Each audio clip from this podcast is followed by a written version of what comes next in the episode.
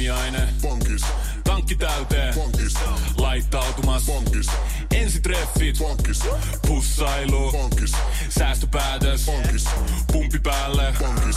Arki pyörii. S-pankis. Ota säästäjä kätevästi käyttöön S-mobiilissa. Ohjaa ostoksista kertynyt bonus tai vaikka euro jokaisesta korttiostoksesta suoraan rahastoon. S-pankki. Enemmän kuin täyden palvelun pankki. Tämä on Podplay Podcast. Tervetuloa Sivumennen podcastin pariin. Minä olen Johanna Laitinen Ja minä olen Jonna Tapanainen, ja tässä podcastissa me puhumme siitä, mistä ei ole puutetta. eli hyvistä kirjoista. Okei, viimeksi Jonna me oltiin isänmaa asialla. Odotellaan tässä kokoomuksen yhteydenottoja. Eikö sulle tullut vielä? Mulla on siis Instan inboxissa soinut. No mut vitsi vitsi.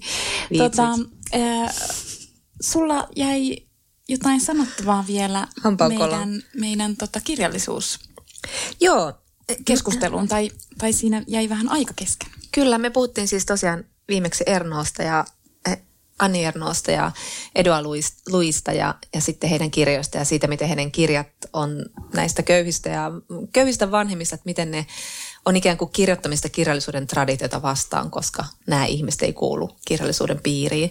Ja mulla jäi sanomatta siinä yksi kirja, jonka mä luin kesällä, jossa oli myös sitten toinen, toinen teema, joka mua kiehtoi. Eli tässä oli niin kuin vanhemmat, jotka olivat vammaisia, eli he olivat kuulovammaisia. Ja, ja, tota, ja tässä on myös teemana se, että voiko omia vanhempiaan tuntea ja voiko omaa perhehistoriansakaan tuntea, kun miettii, että perheet kertoo kaikenlaisia mytologioita itsestään ja suvustaan, joissa on ehkä enemmän toivoa mukana, että millainen se voisi olla tai millainen se mielellään olisi, kuin että mitä se oikeasti on.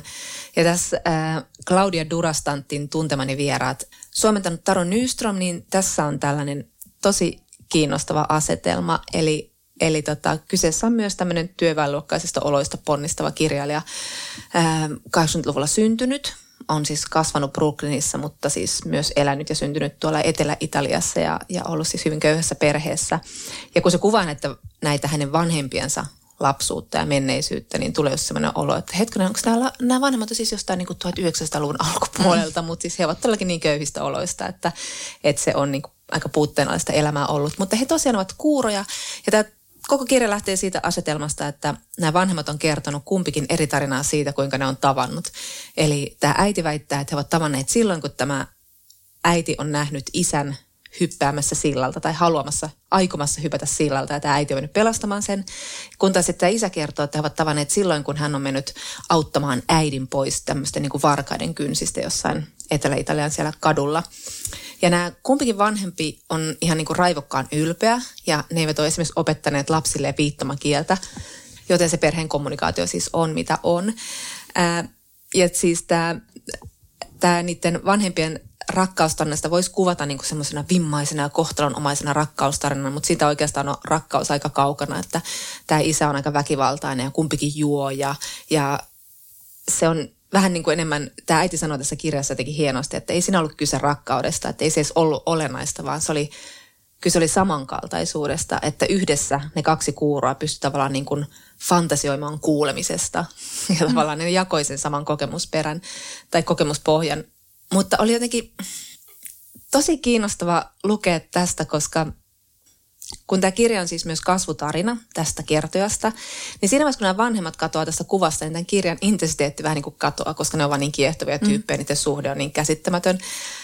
Ja tämä Durastanti sanoi itse asiassa Paris Reviewn haastattelussa, että, että niin kuin aina kun hän kertoi vanhemmista ja taustastaan, niin ihmiset tavallaan menetti mielenkiintonsa häneen ja halusivat kuulla hänen, hänen niin kuin eksentrisistä kuuroista taiteilijavanhemmista. He olivat molemmat vähän niin kuin taiteellisesti myös orientoituneita, tosin eivät sillä pystyneet elantoisa sillä tavalla tienaamaan. Ja sitten hän myös sanoi, että hän halusi kirjoittaa näistä vanhemmista myös sen takia, että ne näytti hänelle, että se vammaisuus ei ole koko tarina sitä ihmisestä. Että se on yksi kerros siinä ihmisessä. Koska siis kun me ajatellaan niin kuin koska kyllähän me, niin kuin, jos joku ihminen on vammainen, niin me ajatellaan sen, hänet pelkästään sen vammaisuuden kautta. Mm. Ja tästä mulle tulee mieleen myös Hanna Jensen, joka kirjoitti nyt äitinsä, äitini muistina toinen kierros. Ja siinä hänen äitinsä tai, äh, sairastuu Alzheimerin tautiin, johon hänen isänsä menehtyy ja jota hän kuvasi siinä edellisessä kirjassaan. Ja sitten hänkin sanoi Hesarin haastattelussa, että, että hän ei niin kuin haluaisi puhua hän, niin vastustaa sitä, että ihmisestä aletaan puhua ikään kuin ihmisessä ei olisi mitään muuta kuin se Alzheimerin tauti. Että niin jokainen muistisairaus on joka tapauksessa erilainen ja, ja ja niin tietenkin on vammaisetkin mm. ihmiset, kaikki ihmiset on erilaisia. Että, et, ja me ollaan jo nyt niin kuin opittu sentään puhumaan niin kuin vaikkapa ihmisistä, että jos ne sairastaa jotain mielenterveyden häiriöitä tai sairastaa masennusta versus, että me sanotaan, että hän on masentunut ihminen. Mm. Että me ymmärrämme, että se on asia, joka voi mennä ohi. Ja vaikka olisikin sairaus, joka ei välttämättä mene ohi, niin sitä ei pitäisi sum, sen ei pitäisi summata koko ihmistä. Ja mulla tuli vähän mieleen toi Ani Ernoonkin kirja, kun hän, hänen äitinsä hän myös sairastui Alzheimerin tautiin. Mm jonka jälkeen kun hän makasi siellä niin kuin sairaalassa vielä ihan ihmisenä ja niin kuin vaikkakin niin kuin mieli harhaili jossain jo ihan niin kuin todella kaukana, enkä välttämättä enää tunnistanutkaan kaikkia ihmisiä, edes tytärtään, niin tämän äidin ystävät jättivät niin kuin käymättä kokonaan. Että he olivat jo silleen, että äidillä, äidillä se on Alzheimer, että voi kun nyt vain tulisi ja Jumala ja veisi hänet pois, että mm. eivätkä he edes käyneet häntä enää katsomassa. Että se oli niin kuin tavallaan summattu sitten tämä koko ihminen niin, ja toi paljastaa mun mielestä niin kuin normin. Että sitten jos sä et kuulu siihen normiin, niin sitten se ikään kuin se määrä kaappaa sun koko identiteetin niin kuin ulkopuolisen silmissä. Just koska, niin.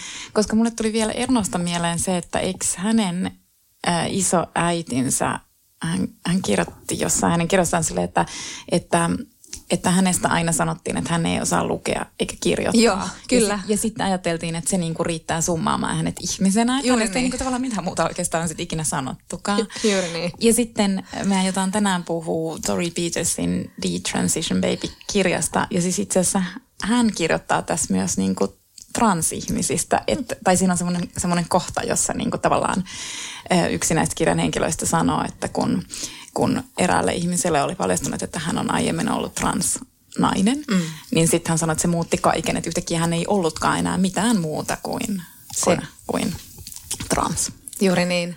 Ja vähän sekin, että mistä, mihin viitattiin jo viime jaksossa, että köyhillä ja, ja niin kuin sen keskiluokkaisen tai porvariston ulkopuolella olevilla ihmisillä on ehkä niin kuin elävämpiä muistoja tai semmoisia isompia ajat, niin kuin tunnekuvia vaikkapa poliittisista päätöksistä tai ylipäätään elämästä, koska, koska tavallaan he ovat siellä ulkoradalla, kun taas sitten kaikkia katsotaan juuri sen porvariston kautta. Että myöskin por, niin kuin, tavallaan tässä tulee myös se luokka-ajatus siitä, mm. että, että tiettyyn luokkaan kuuluminen tarkoittaa sitä, että sä olet yksilö, mutta kun sä kuulut johonkin toiseen siihen, et siihen luokkaan, niin sä kuulut, sä oot vain työväenluokkainen mm. köyhä ihminen. Niinpä.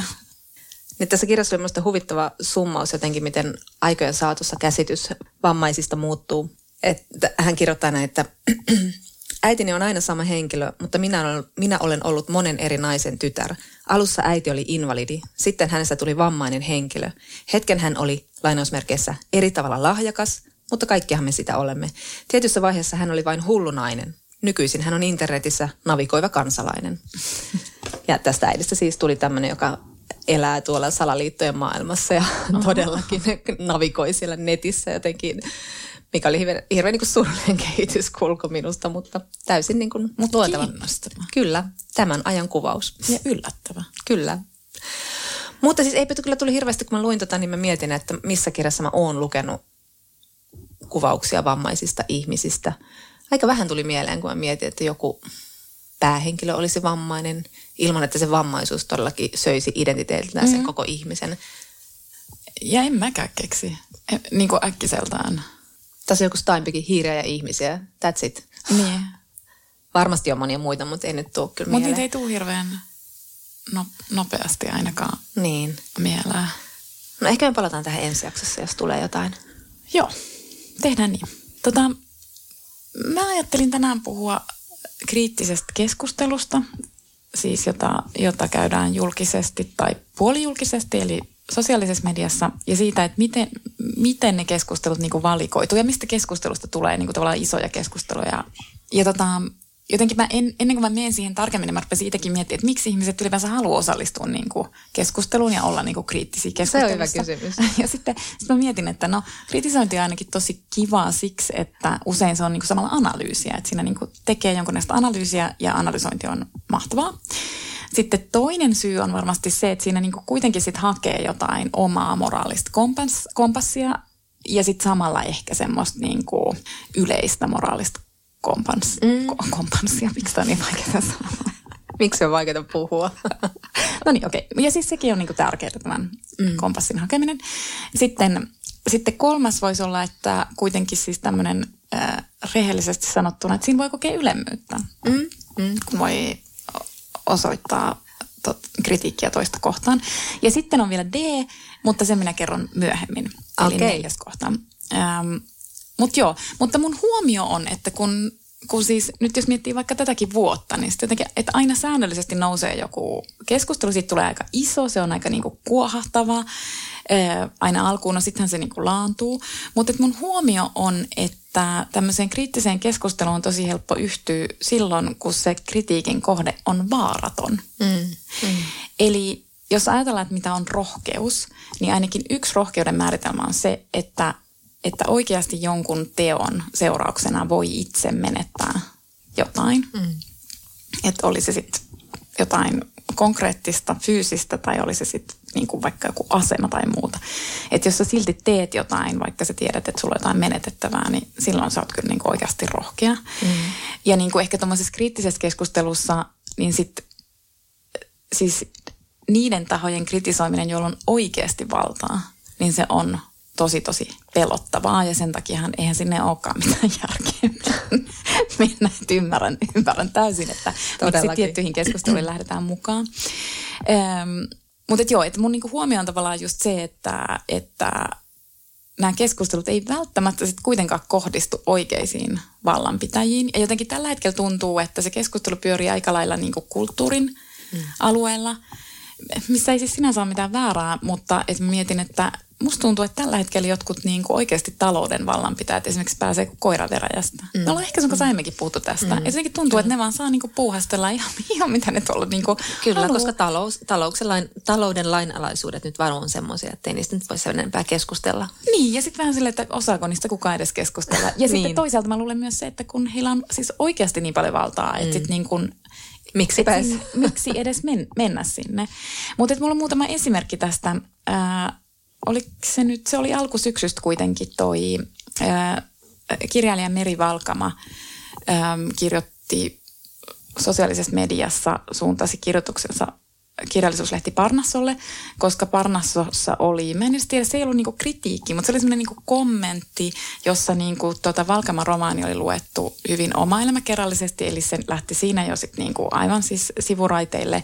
Sitten se oli sävyltään aika ärhäkkä, en, en, tiedä, niin kuin, en tiedä, mikä siinä nyt oli sitten niin kuin taustalla, eikä mun tarttikasta tietää, mutta kuitenkin. Sitten Valkama osoitti tässä omassa ää, sosiaalisen median statu, statuksessaan ne asiavirheet ja kritisoi Parnassoa. Ja sitten tähän lähdettiin niin kuin tosi laajalti tähän keskusteluun mukaan, eli sitten niin Parnassoa, sitä analysoitiin sitä tapausta ja niin kuin mäkin luin siis sinänsä ihan oikein niin kuin hyviä ja oikeassa olevia analyysejä. Mutta sitten sit mä vaan jäin itse miettimään, että tästä keskustelusta jäi ehkä kuitenkin puuttumatta se fakta, että et niinku Parnassos, Parnassolla ei todellisuudessa mun mielestä ole hirveästi valtaa. Mm. Toisin kuin siinä keskustelussa niinku siihen aina viitattiin, että tämä on vaan arvokas kirjallisuuslehti. Ja siis, sori, mä oon niinku tosi pahoillani, mutta siis tosiasiassa ei, ei Parnasson levikki ole kauhean laaja. Ja edes ne, jotka tilaa sitä lehteä, niin en mä tiedä lukeeko välttämättä kaikki juttuja. Ja sitten niin kun, että tossakin mä ajattelin, että mäkään en olisi itse asiassa törmännyt koko siihen alkuperäiseen juttuun mm. ilman mm. Ää, sitä Valkaman ää, niin kuin sosiaalisen median statusta, koska se lähti sitten leviämään niin kuin tosi tosi Kyllä. laajalle. Ja sitten haluan kuitenkin niin kuin tähän heti sanoa, että mä en nyt arvostele mitään, että en ole tässä sanomassa, että Valkama ei olisi saanut kirjoittaa niin, mm, tai että mm. kukaan ei olisi saanut osallistua siihen keskusteluun ihan siis kaikessa rauhassa saa osallistua ja saa kirjoittaa, mutta, mutta siinä on jotain kiinnostavaa, että siihen lähdettiin niin, kuin niin laajalla rintamalla. No mutta sitten toinen esimerkki on monikollinen esimerkki, eli influencerikeskustelut, koska niitä on tämänkin vuoden aikana ehtinyt olla monia, ja mä en edes jaksa mennä niin kuin eritellä niitä. Mutta niissäkin on mun mielestä selkeästi sellainen piirre, että niihin on hirveän helppo osallistua. Ehkä niistä on helppo muodostaa sitten niin kuin mielipide. Ja siis näissäkin keskusteluissa mun mielestä mä oon saanut lukea ihan siis tosi mielenkiintoisia analyysejä mm, mm. influensseri kulttuurista tai ilmiöistä, miksi sitä kutsuisikaan. Mm. Mutta jotenkin mä silti ajattelen, että tässäkin ehkä, jos mä mietin suomalaisia influenssereita, niin meillähän ei ole mitään semmoisia niin kuin sen luokan influenssereita, mitä vaikka Jenkeissä mm. on tai vaikka Ruotsissa. Et siinäkin mä ajattelen, että ehkä suomalaiset influensserit on kuitenkin niin, mä ainakin ajattelen, että ne on aika vaarattomia, että niitä mm. on myös niin kuin aika helppo niin. Kritisoida. Että siitä ei, niin kuin, siihen keskusteluun osallistumisella ei ole mun mielestä hirveän kovaa hintaa kuitenkaan. Kyllä, se on totta. Ja sitten kolmas esimerkki, niin sen mä itse asiassa lainaan, mikä meitä vaivaa podcastin äh, kundeilta jonka he nosti esiin Instagramissa. Ja tämä on mun mielestä tosi hauska esimerkki. Tämä on siis ää, perussuomalaisten ohjelmat. Ai niin, joo. Jotka on itse asiassa todella jonninjoutavia ohjelmia. Nyt, nyt, kun, Jotain nyt kun joku, joku sen asian sanoo. Mutta et, tosissaan, että perussuomalaiset julkaistaan suomalaisuusohjelma ja me muistetaan vuosien takaa se kulttuuriohjelma.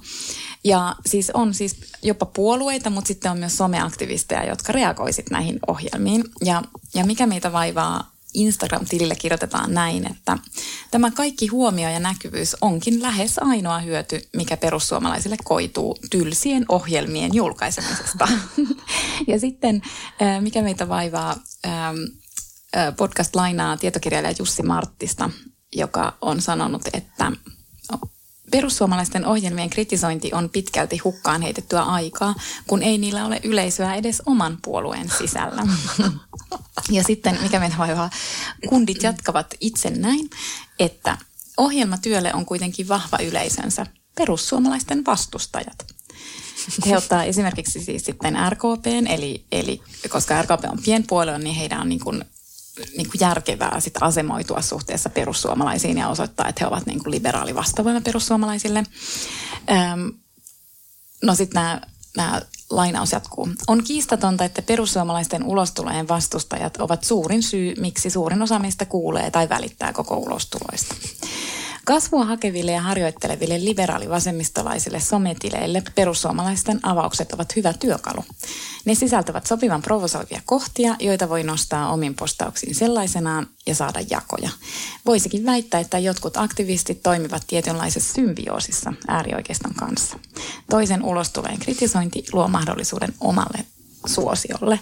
Ja tämä on mun mielestä myös niinku tosi hyvä esimerkki just semmoisesta keskustelusta, johon on helppo mennä mukaan, koska siinä ei oikeasti ole hirveästi riskejä. Ja mm. tässä tullaankin siihen neljänteen syyhyn, miksi mun mielestä ehkä lähdetään sitten niinku kriittiseen keskusteluun ja Tämä ajatus siis tulee tietysti, mikä meitä vaivaa podcastilta, mutta, mm. mutta että niin kuin tavallaan syy osallistua kritiikkiin on myös niin kuin ihan siis oman hänen nosto, eli mahdollisen oman brändin rakentaminen. Kyllä, ja toihan pätee moneen muuhunkin, joka on juuri helppo nostaa sosiaalisessa mediassa esiin ja paheksua jotain asiaa tai jotain ulostuloa ja tuoda se oma mielipide esiin siinä ja sitten juuri rakentaa sitä omaa brändiä tietynlaisena aktivistina. Ei sillä, että kaikki nyt olisi juuri tällaista niin oma hänen nostoa, mutta välillä tulee semmoinen, että no eiköhän tämä kaikille itsestään selvää, että tarviiko tästä enää meidän huudella, mutta niin. Kyllä, mutta sitten tota, mulle tuli mieleen kuitenkin sit myös semmoista kritiikkiä tai, tai keskustelua tai aktivismia, joka on sit niinku tosi rohkeaa. Ja oikeastaan tämä tuli heti Venetsian elokuvajuhlien jälkeen mulle sitten mieleen, koska, koska Venetsian leffajuhlille tänä syksynä voitti Laura Poitracein dokumentti All the Beauty and the Bloodshed – ja, ja se kertoo valokuvataiteilija Nan Goldinin taistelusta tällaista Sacklerin dynastiaa vastaan. Öm, eli nämä Sacklerit taustatiedoksi on siis Jenkeissä 1900-luvulla elänyt suku ja yhä tämä suku siellä elää ja toimii. Ja se on niin tämmöinen lääkäriperhe ja lääkärisuku. Sitä voi sanoa siis tosissaan dynastiaksi. Se, se niin kuin heidän, he ovat siis valtavan rikkaita ja tämä heidän omaisuutensa on äh, niin kuin pääosin ruvennut karttumaan 60-luvulla. He rikastui siis valiumilla ensin. Mutta mut sitten myöhemmin he rikastui tällä opioidipohjaisella oksykontin lääkkeellä. Yeah. Ja siis niin kuin tästä, siis tämä perhe tai siis perheen yritys, niin he tekivät kaikkia testejä tästä, että kuinka niin kuin valtavaa riippuvuutta se lääke aiheuttaa ja se aiheuttaa siis hyvin vakavaa riippuvuutta. Mm. Yhtiö ja perhe sai tietää tästä, mutta he ei kuitenkaan keskeyttäneet näiden lääkkeiden tuotantoa eikä markkinointia, koska he halusivat saada rahaa ja he halusivat tehdä voittoja. Ja siis tämä, tämä johti opioidikriisiin Yhdysvalloissa ja siis sanotaan, että se on aiheuttanut puolen miljoonan ihmisen kuoleman Jenkeissä. Kyllä. Ähm, ja siis kaikki riippuvaiset ei ole kuolleet ja yksi riippuvaisista on siis ollut Nan Goldin ja sen takia Nan Goldin on noussut siis tätä sukua vastaan ja perustanut itse asiassa tämmöisen aktivistiryhmän nimeltä Pain. Mutta tähän väliin mä palaan vielä säkläreihin, koska siis hehän ovat siis hääränneet tämän lääkebisneksen ulkopuolella, että he ovat sitten niin kuin tukeneet tota, taidetta ja tiedettä, eli he ovat sitten lahjoittaneet tämmöisiä valtavia rahamääriä tämmöisiin hyviin tarkoituksiin, eli esimerkiksi museoista, niin kuin he ovat antaneet rahaa Louvrelle Euroopassa, he ovat antaneet Jenkeis Guggenheimille, Metro, äh, Metropolitan Museum of Artille ja sitten yliopistoista heidän, heidän tota, saajapuolella on muun muassa tämmöiset pienet yliopistot kuin Harvard, Yale ja Oxford. Just. Ja siis tämä on tämmöinen tyypillinen niin kuin filan, filantropian tapaus Jenkeissä, eli tässä on niin kuin pitkälti kuitenkin kysymys niin kuin maineen puhdistamisesta ja oman vallan pönkittämisestä. Mm. Ja tosissaan Goldin, ähm, hän perusti tämän aktivistiryhmänsä, mutta hän perusti sen, vaikka hän siis todella tiesi, että nyt niin puhutaan todella vaikutusvaltaisesta suvusta. Ja mä niin väittäisin, että tällaista sukua, en mä tiedä, niin kuin, ehkä Suomessakin on joku niin kuin vastaava, tietysti niin kuin mit, mittaluokalta Suomen kokoaan sopiva, mutta, mutta että, että että hän kuitenkin uskalsi siis nousta näitä säklereitä vastaan. Ja tällä aktivistiryhmällään he ovat niin kuin, ja he on onnistuneet tässä tavoitteessa. Eli heidän tavoitteensa oli saada kulttuuriinstituutiot kieltäytymään Säklerin suvun rahoista. Aivan. Ja sitten niin kuin on, mun mielestä oliko Louvre nyt ainakin, ja siis osa noista yliopistoistakin, niin on sitten niinku suostunut tavallaan niinku ottamaan sieltä, kun voit kuvitella, että näiden museoiden ja yliopistojen seinillä on sitten jotain Sackler-kylttejä ja muuta, niin sitten ne on niinku irrotettu sieltä seiniltä ja otettu alas, että ne ei niinku enää tavallaan halua mainostaa sitä Sacklerin suvun nimeä. Ja sitten tavallaan, että Goldinin ja tämän aktivistiryhmän tavoite on siis lopettaa tämä tämmöinen niinku valkopesu, mitä Juuri se niin. Sacklerin suku sitten harjoittaa. Mutta joo, ähm, eli tämä oli niinku mun mielestä myös sit esimerkki siitä, että miten jotkut kuitenkin sit uskaltaa käydä semmoista keskustelua, jossa niinku sit panoksena on myös se, että he oikeasti voi menettää mm. niinku mm. hyvin paljon. Ja sitten kun me tiedetään, että Jenkeissä, niin kuin, en muista kuinka tarkkaan seurasit silloin Haavi Weinsteinin tapausta ja niin kuin sitä journalistista työtä, johon mm. niin kuin, ylipäänsä kaikki se niin kuin asioiden paljastuminen pohjasi, niin siis nämä journalistithan siellä, ja tämä on niin kuin yleistä Jenkeissä, että jos jos on hyvin vauras ihminen, niin sä tavallaan pystyt niinku tavallaan välttämään oikeusjärjestelmän kouran, koska sä pystyt niinku käytännössä joko ostamaan itseäsi niin kuin vapaaksi, että pystyt palkkaamaan niin kuin mielettömiä juristeja. Mm. Ja sitten mun mielestä Weinstein palkkasi näitä niin kuin Israelin Sen- entisiä agentteja. Kyllä, siis entisiä Mossadin. Mossadin agentteja, Kyllä. jotka niin kuin rupeaa kaiveleen näistä ihmisistä ikäviä tietoja, jotka joko todistaa sitä Weinsteinia vastaan tai mm. jotka niin kuin ylipäänsä tutkii sitä aihetta. Mm. Ja nämä Sacklerit on ilmeisesti, en mä tiedä onko se tehnyt nyt täysin samaa, mutta kuitenkin, että se ajatus on si, niin kuin, niin kuin se, että se, tai siis ajatus on vaan siis se, että se kohdin on tosi rohkea. Niin, Ehkä se on kyllä. mun pointti. Kyllä, niin, juuri niin. Mikä tämä leffan nimi nyt siis oli? All the beauty and the bloodshed. Ja se on nyt ehkä sitten nähtävillä jossain joskus. Mä en tiedä, että miten se, tuleeko se niin kuin levitykseen ja Mm. en tiedä. Mm. En tiedä. Ja tästä samasta aiheesta äh, kirjoittaa Patrick Braden Keefe, joka on kirjoittanut siis kirjan nimeltä Empire Pain, ja se tulee ensi keväänä suomeksi. Ja, siis, ja se keskittyy se kirja siis siihen Sacklerin sukuun. Se, miksi mä tiedän tämän, on se, että se on meidän julkaisema kirja, mutta että Eli kummaruksen. kyllä. Mutta toi on kyllä tosi kiinnostava aihe mut, ja ylipäätään just toi rohkeus. Mutta kun mä yritän miettiä just jotain, että koska meillähän, niin kuin, jos ajatellaan kirjallisuus- ja kulttuurikeskustelua, niin meillähän siinä hegemonia pitää tietenkin suurin päivälehti Hesari, että kyllä kirjailijat niin kuin hyvin varovaisia ovat ää, kritisoimaan Hesarin kulttuuria, kulttuuritoimitusta tai yksittäisiä kirjallisuustoimittajia sille julkisesti. Että kyllähän se merkitsee aika, tota, aika sellaista niin kuin oman uran niittaamista mm. ehkä, vaikka niin kuin voisi kuvitella, että tämmöinen vapaa keskustelu kuuluu, mutta se on, se on liian riskaapelia, että Niin. siihen ei varmasti monikaan oikein uskalla lähteä. Tai enpä nyt ole hirveästi huomannut muuta kuin joitakin russutuksia sosiaalisessa mediassa, joissa ei nyt ehkä sitten ole oma työ kritiikin Niin. kohteena. Tai o, niin kuin näin. Tai oma työ jotenkin siinä alttiina arvostelulle juuri sillä hetkellä. Niinpä. Ja sitten jotenkin, niin, ehkä mä itsekin mietin, että mitä, mitä mä pelkään niin kuin kritisoida. Se on niin kuin hyvä ajatus, Niin on, ajatella. se on että, mit, että mitä niin kuin pelkäisi kaikkein eniten kritisoida, koska sitten tavallaan ehkä se olisi se, mitä pitäisi just sitten tehdä. Juuri niin, kyllä. Ja että jos on heti, niin kuin, heti valmis lähteä johonkin kriittiseen keskusteluun, niin sitten ehkä just sekin on hyvä ajatus sille, että niin miksi mä itse asiassa mm. lähden tähän. Ehkä siksi, koska se on helppoa. Mm, Tai- juuri niin. Ja, joku, ja musta on hyvä esimerkki toi perussuomalaiset. Se on just se helppo, helpoin, koska tietää, Niin. että tämän jakaa kaikki ihmiset, joiden mielipiteellä on minulle väliä. Niinpä. tämän saman. Okei, mutta Joo. se siitä. Mutta sinulla oli jotain... Ähm, mutta siis jos nyt puhutaan, palataan vielä lisää kirjallisuuteen, niin me ollaan siis luettu Tori Petersin Detransition Baby, joka siis ilmestyy Kosmokselta ensi vuonna. Ja tämä on siis ähm, tällainen, mitä mä nyt sanoisin, semmoinen niin superviihdyttävä ihmissuhden romaani, jossa on niin kuin tällaisia aika loistavia one-linereita ja tässä on tarkkoja psykologisia havaintoja ihmisten välisistä valtasuhteista. Ja, ja totta kai tässä on niin kuin ytimenä se, että tämä sijoittuu New Yorkin transyhteisöön ja Tori Peters on transnainen. Tässä on oikeastaan pääosassa kaksi transihmistä. Tässä on siis Reese ja hänen rakastettunsa Amy. Mutta Amy on sitten loppupeleissä suurimman osan kirjasta Ames, koska hän on se, joka päättää tässä detransitioitua, eli palata tähän syntymässä määriteltyyn sukupuoleensa, eli mieheksi. Ja kerrotaan sitä syystä sitten vähän lisää kohta. Mutta tämä Reese tietysti niin kuin järkyttyy tästä rakastettunsa päätöksestä, sillä hän on niin kuin ajatellut, että tässä nyt ollaan ja, ja, niin kuin, ja Reese on myös aina haaveillut, hänellä on semmoinen oikein kivuliaan vahva kaipuu olla äiti. Ja jotenkin hän on niin kuin ajatellut, että ehkä se jotenkin Eimin kanssa voisi vielä toteutua. Hän ei tiedä miten, mutta kuitenkin.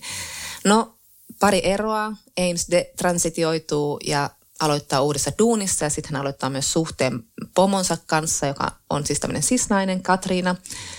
Heidän äh, suhteensa aikana sitten Katrina tulee raskaaksi, vaikka siis Ames on luullut, että se ei olisi mahdollista, koska hän on käynyt aikoinaan transhoidot tai hormonihoidot läpi ja luullut, että se vie sitten häneltä mahdollisuuden siihen.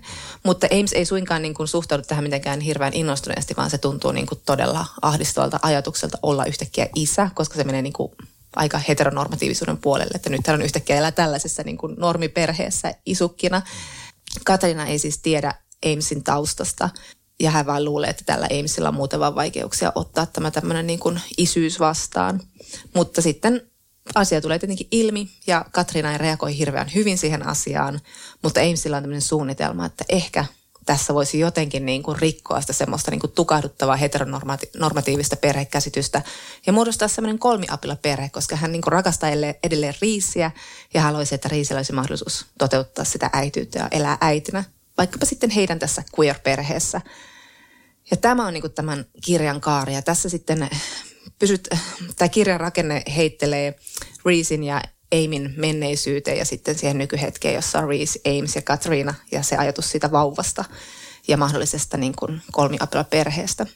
Mä en tiedä, mitä sä ajattelet tästä kirjasta, mutta mä tykkään tästä kirjasta tosi paljon, vaikka mä aika ajoin kyllä tunnustin sen, että tämä kirja olisi vielä ehkä kaivannut jonkinlaista syvyyttä enemmän, mutta tässä oli kuitenkin niin jotenkin peloton ote kuvata sitä transyhteisöä, että se mua jotenkin viehätti, koska sitten kuitenkin mitä me ollaan totuttu ehkä enemmän lukemaan transihmisiltä, se on aika usein sitä semmoista niin kuin memoir-henkistä kirjoitusta, koska tämmöinen tietenkin oma elämäkerrallinen kirjoittaminen on varattu toiseutetuille ihmisille. Ja tietenkin se on ehkä ollut sit se, mitä niin kuin kustannusmaailmassa on haluttukin, ja että lähdetään kertomaan sitä omaa henkilökohtaista tarinaa. Ja sitten tietenkin siinä on ehkä painottunut semmoista aika kurjatkin kokemukset, mitkä niin kuin tässä transfobisessa yhteiskunnassa on tietenkin ihan niin kuin valitettavan päivän selviä. Mutta tässä jotenkin oli mun mielestä tosi rohkea ote siinä, miten tämä Peters kuvaa just niitä ennakkoluuloja, mutta just myös sitä, miten transihmiset itse sisäistää ne. Ja sitten se, miten komplekseja hahmoja tässä on.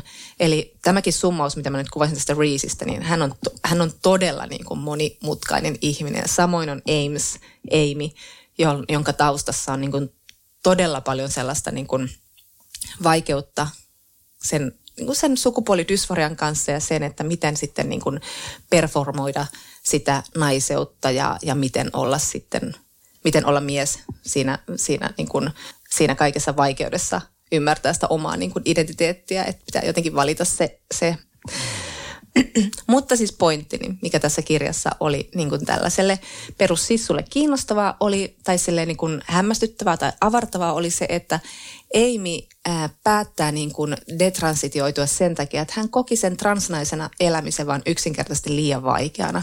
Että hän ei, hän ei osannut sitä, se oli liian ahdistavaa. Myöskään niin parisuuden Reesin kanssa ei onnistunut. Siihen tuli siis kaikenlaisia käänteitä, joihin en nyt mennä tässä sen enempää.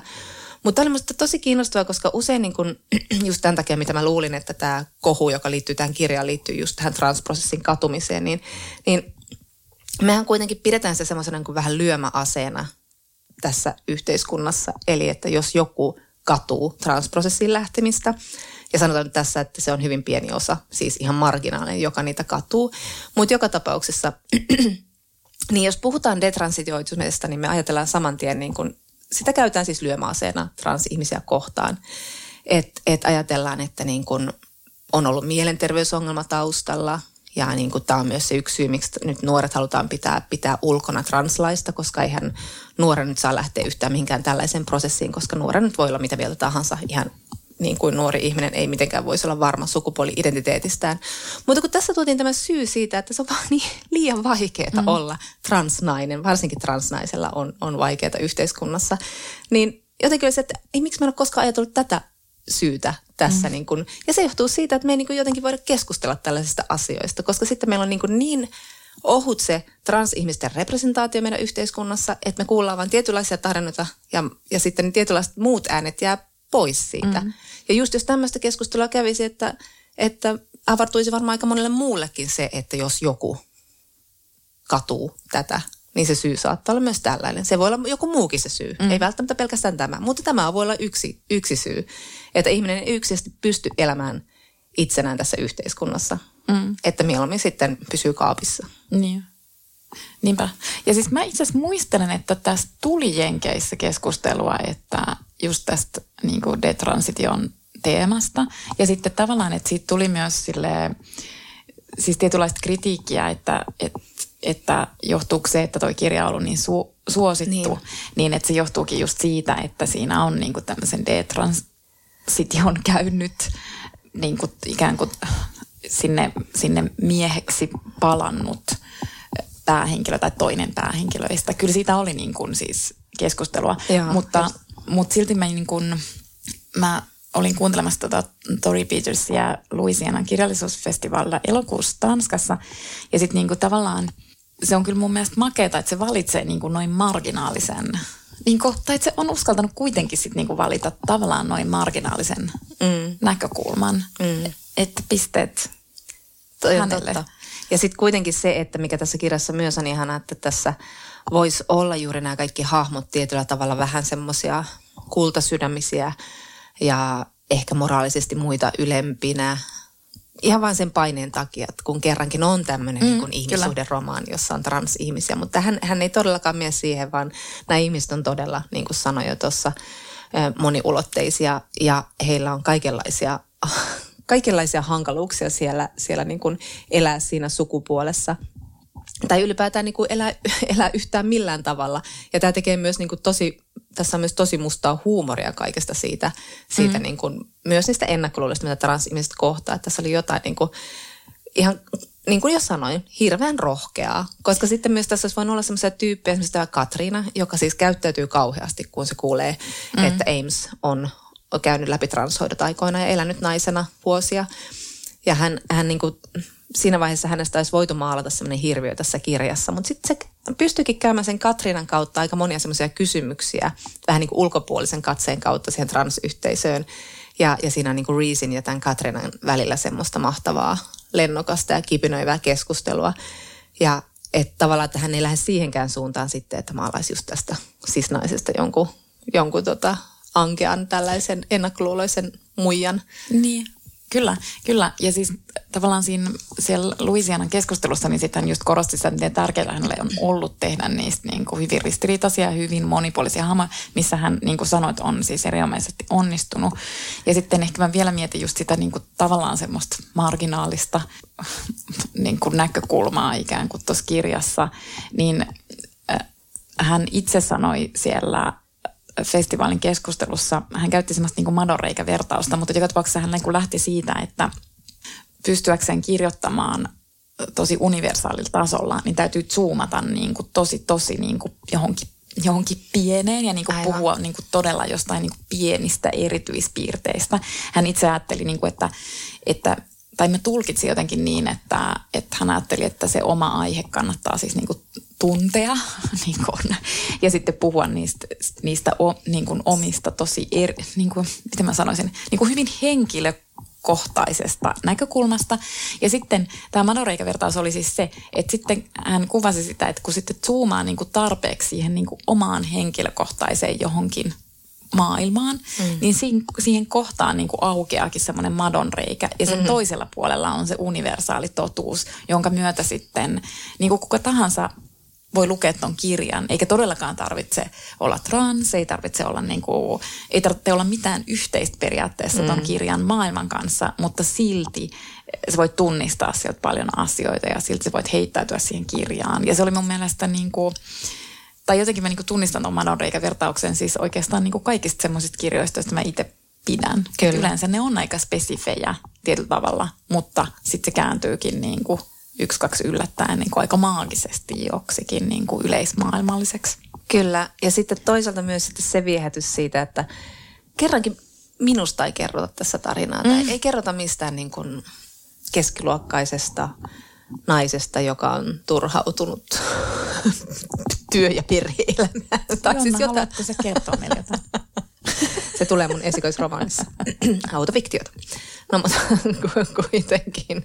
Että musta oli myös niin, kuin niin ihana olla sille, että, että sukeltaa semmoiseen maailmaan, jossa minä olen niin kuin se ulkopuolella toinen ja tietyllä tavalla niin kuin saada hirveästi tietoa. Tämä oli myös niin kuin mieletön myytinmurtaja. Ja mulla tulee mieleen nyt, kun syksyllä ilmestyi myös Mona Blingin tämä 23 transmyyttiä. Totta ja tarva transihmisistä Into julkaisi sen. Ja siinä hän myös kirjoittaa tästä itse asiassa tästä detransitioitumisesta yhdessä jaksossa, että, että niin kuin, sillä on tosi vahva sosiaalinen stigma, siitä ei haluta puhua. Usein ne, jotka ovat sen detransitioitumisprosessin tehneet, niin he eivät halua puhua siitä, koska aika moni, aika moni saa kuulla siinä ennen transprosessin ryhtymistä, että kyllä sä tota vielä tuut katumaan. Ja sitten jos sitä katuu, niin sitä ei ehkä välttämättä halua sanoa edes läheisillekään. Mm. Ja sitten taas toisaalta niin kun myöskään transyhteisö itse ei haluaisi, että tästä puhutaan, koska sitä voidaan käyttää sitten mm. tietenkin, niin kuin sanoin jo, heitä, heitä vastaan. Ja sitten tämä kertoo muutenkin monesta semmoisesta, ja, ja niin kuin siis Mona Blinkin myös tässä niin kuin peräänkuuluttaa sitä, että jos meillä olisi enemmän transihmisiä äänessä, niin me voitaisiin keskustella myös kaikista vaikeistakin asioista. Mm. Ja edelleen tässäkin nyt varmaan pitää painottaa tuhannen kerran, että tämä on niin kuin todella marginaalinen ilmiö, mutta että sekin on ilmiö ja sitäkin pitäisi voida mm. puhua. Mm. Ja mi- juuri näistä syistä esimerkiksi, että mikä siihen voi johtaa. Mutta että tämän takia onkin niin ollut sellainen olo, että kumpa tämä, tämän kirjan voi siis jakaa joillekin niin kuin, tai siis vaikka kaikille kansanedustajille, kun on taas kuunnellut tätä translakikeskustelua eduskunnassa, että on niin kuin, kuten Miiko Toiveinen sanoi Instassa, niin on tosi vaikea ymmärtää, että miten niin kuin näin pientä ihmisryhmää koskeva asia, miten se voidaan ottaa näin henkilökohtaisesti, siis ihmiset, joita se ei, joita se ei koske niin kuin millään lailla. Mm-hmm. Ja sitten tämä niin kuin ajatus siitä, että jos nyt pelätään niin hirveästi vaikka sitä, että transihminen katuu tätä prosessia, niin jos se, ähm, jos se sukupuolen, jos se juridisen sukupuolen vahvistaminen olisi niin kuin itsemääräämiskysymys, niin sittenhän se hetu voisi vaihtaa ihan simppelisti, vaikka olisi katunut. Mm. Ilman, että niin. jos, mutta jos se on liitettynä lääketieteellisiin prosesseihin, niin sittenhän siinä voidaan joutua tekemään jotain, joka voi ollakin peruuttamatonta. Mutta vaikeaa on ymmärtää, mitä maailmassa tapahtuu.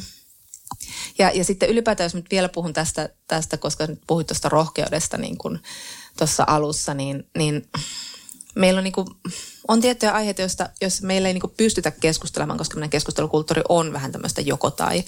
Että just pelätään sitten, että mitä jos niin kuin nostaa esiin joihinkin vähemmistöihin tai konservatiivisiin vähemmistöihin liittyviä ongelmia, niin sitten kulttuurisensitiivisyyden nimissä niin kuin jättää nostamatta ne esiin tai, tai ei halua kritisoida vaikkapa tiettyjä feministipiirejä, koska ei halua joutua tikun nokkaan näissä keskusteluissa. Et ehkä nämä on niin kuin tämmöisiä asioita, joita ei itse uskalla ehkä käsitellä. Mm.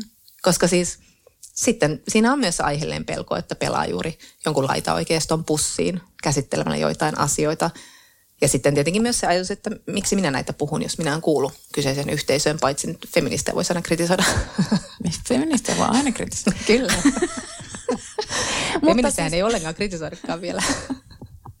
mutta, si- mutta siis feminismillehän on tosi tärkeää siis sisäinen keskustelu. Niin. Ja musta se on tosi huolestuttavaa, että sitä keskustelua ei voi käydä. Mm. Et, ja niin feministmillähän on, niin on muitakin niin juuria, mutta yksi juuri on esimerkiksi niin akateemiset juuret, mm. jossa niin kuin feministinen ajattelu on kehittynyt. Ja se, se on kehittynyt itse asiassa niin kuin aiemman keskustelun niin kuin, ei välttämättä kritiikille, mutta, mutta yleensä kyllä silleen, että, kyllä. että niin kuin siellä ollaan niin kuin tosi paljon myös eri mieltä ihan perustavanlaatuisista mm. asioista. Mm. Niin sitten se, se on mun mielestä ongelmallista, että jos ajatellaan, että meidän pitää olla joku yhtenäinen ryhmä, joka ei saa ajatella eri tavalla, kun siihen feminismiin jo sisältyy se ajatus, että itse asiassa feminismin sisällä on yleensä tosi monta feminismiä. Kyllä, juuri niin. Ja sitten mulle tulee tosta mieleen, mä oon joskus aiemminkin tainnut tästä podcastista puhua sitä, mutta mä nyt selitän saman läpän uudelleen. Voi, kuule mä oon monta kertaa.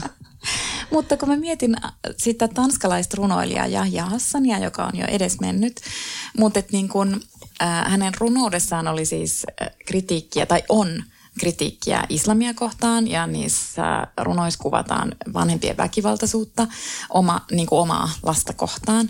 Ja siis on siis tulkittu ja ajateltu, että Hassan kirjoitti omailmakerrallisesti nämä runonsa.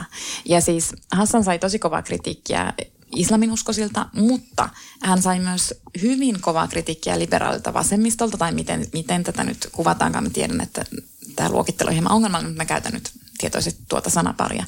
Ähm, Eli häntä kritisoitiin just siitä, että hän pelaa äärioikeiston pussiin.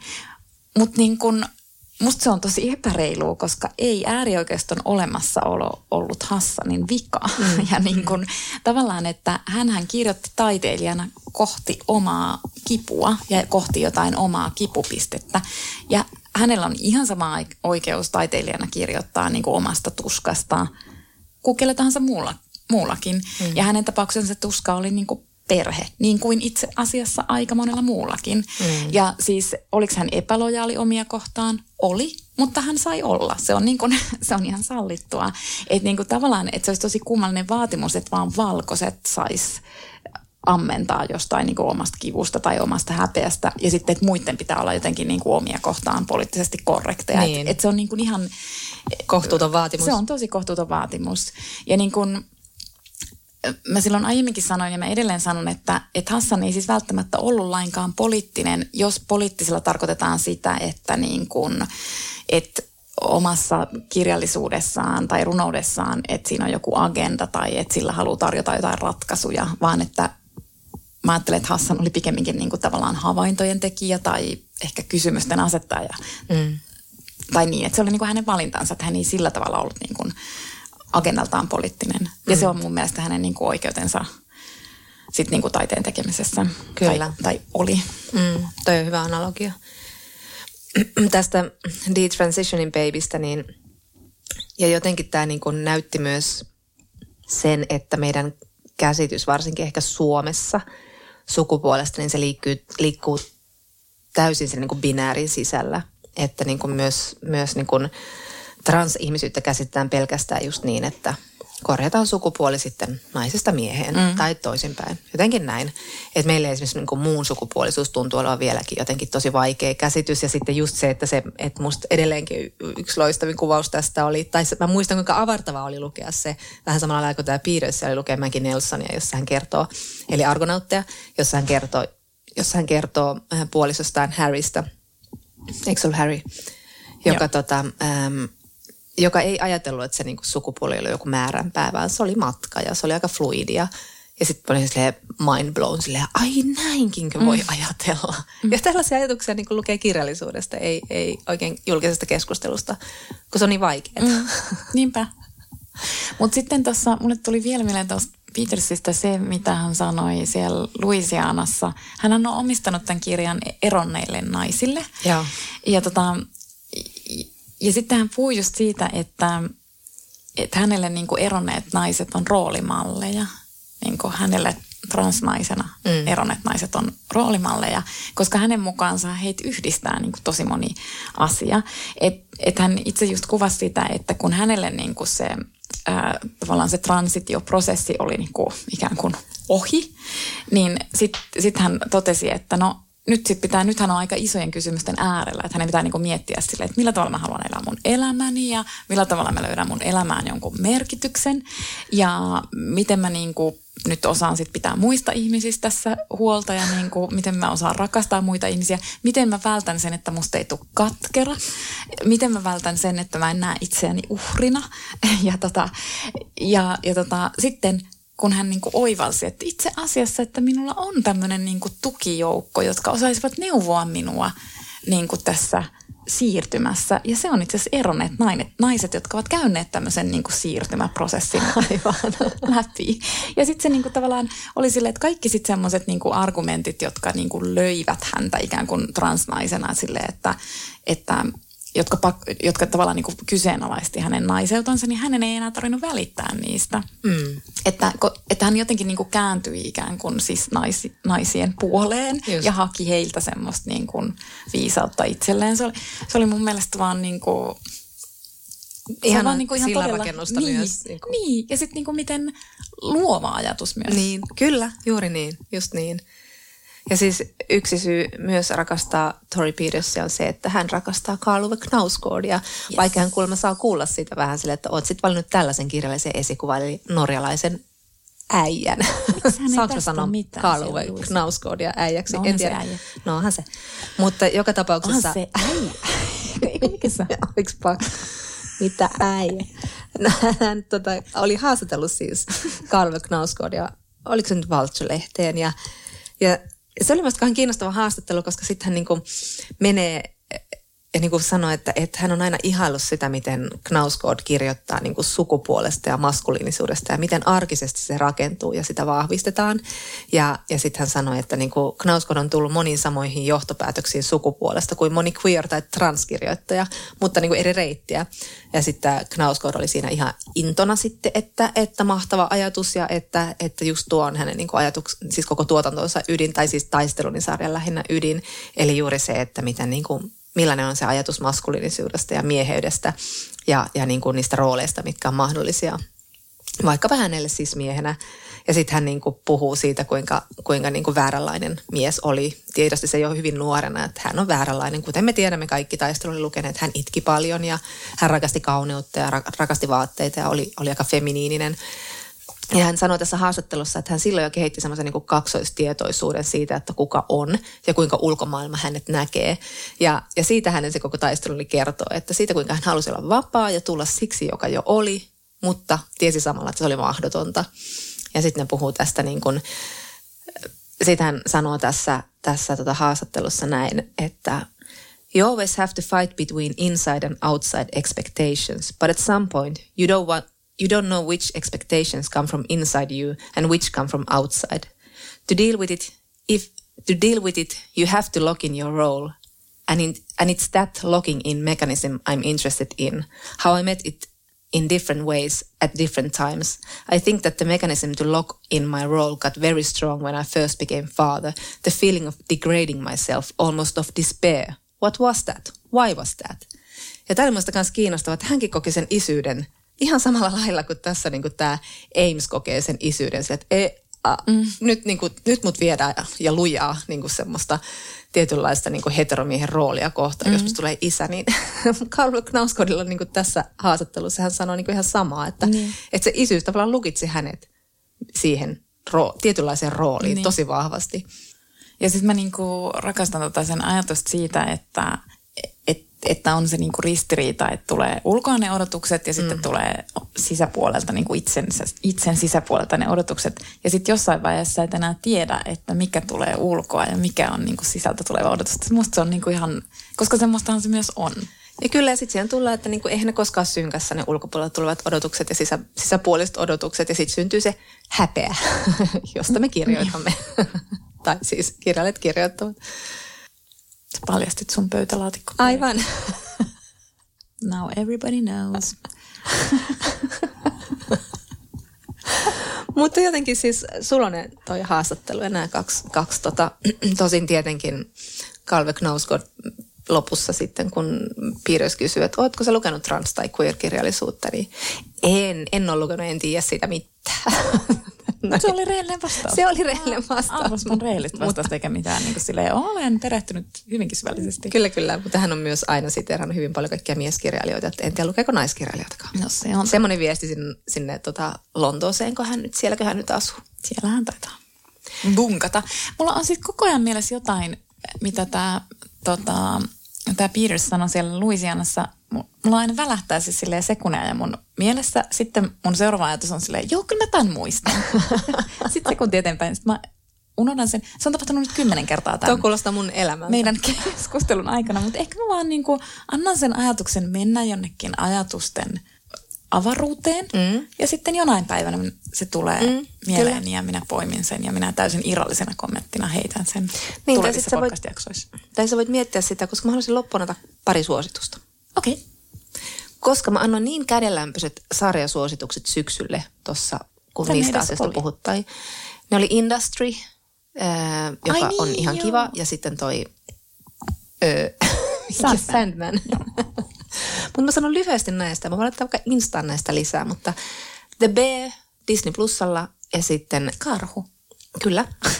ja sitten, Voin kiitos kun suomisit. Haluaisin tätä seuraankin. This is going to hurt.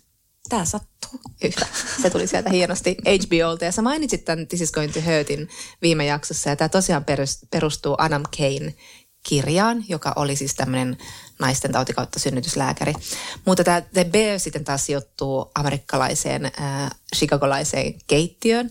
Ja tässä on siis kaksi tämmöistä työpaikkadraamaa ja kaksi kauheaa paineistettua työpaikkaa, mutta kaksi aivan briljanttia sarjaa. Ja mä haluan vain sen sanoa, että on mahtavaa, miten tämä menee. Tämä Bear alkaa semmoisena aika niin kuin synkkänä draamana, että tässä on tämmöinen maailman tunnustama huippukokki, tämmöinen ihana nuori uusi näyttelijä Jeremy Allen White, joka on niin nuori Sean Penn.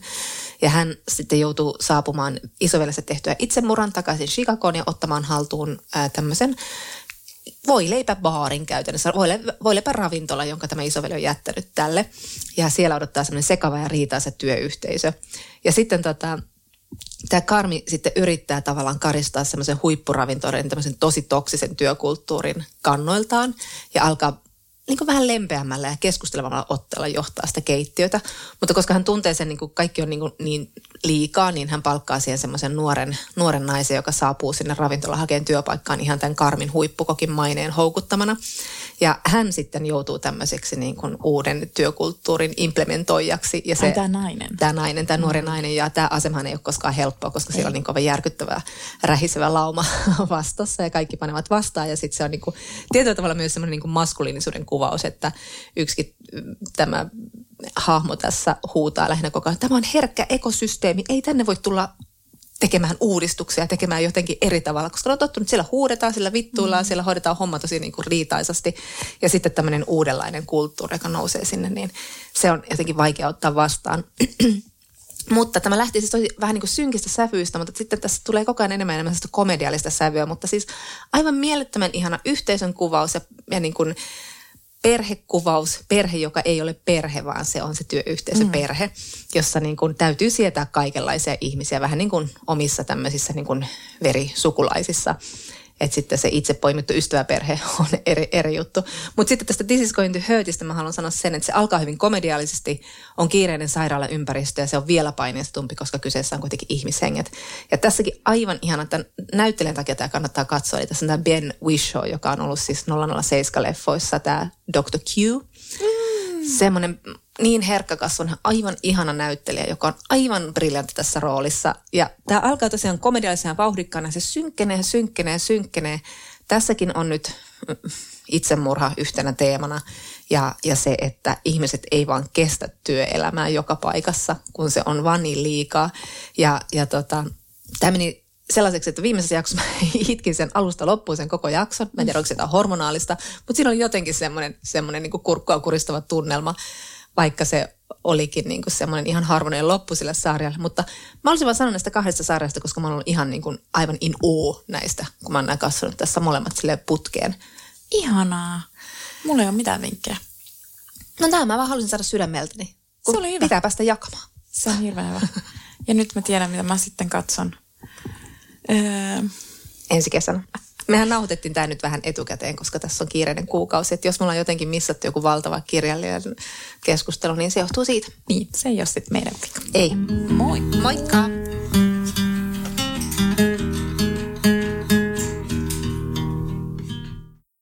Tiedäthän sen tunteen, kun katsot keittiötäsi ja se kaipaisi remonttia. Tai pihassa seisova auto tekisi mieli vaihtaa uuteen. Me Resurssbankissa ymmärrämme ihmisten arkea ja autamme pitämään talouden tasapainossa silloin, kun tarvitset rahoitusta. Nyt jo yli 6 miljoonaa pohjoismaista resursasiakasta luottaa meihin. Tutustu sinäkin ja hae lainaa. Resurssbank.fi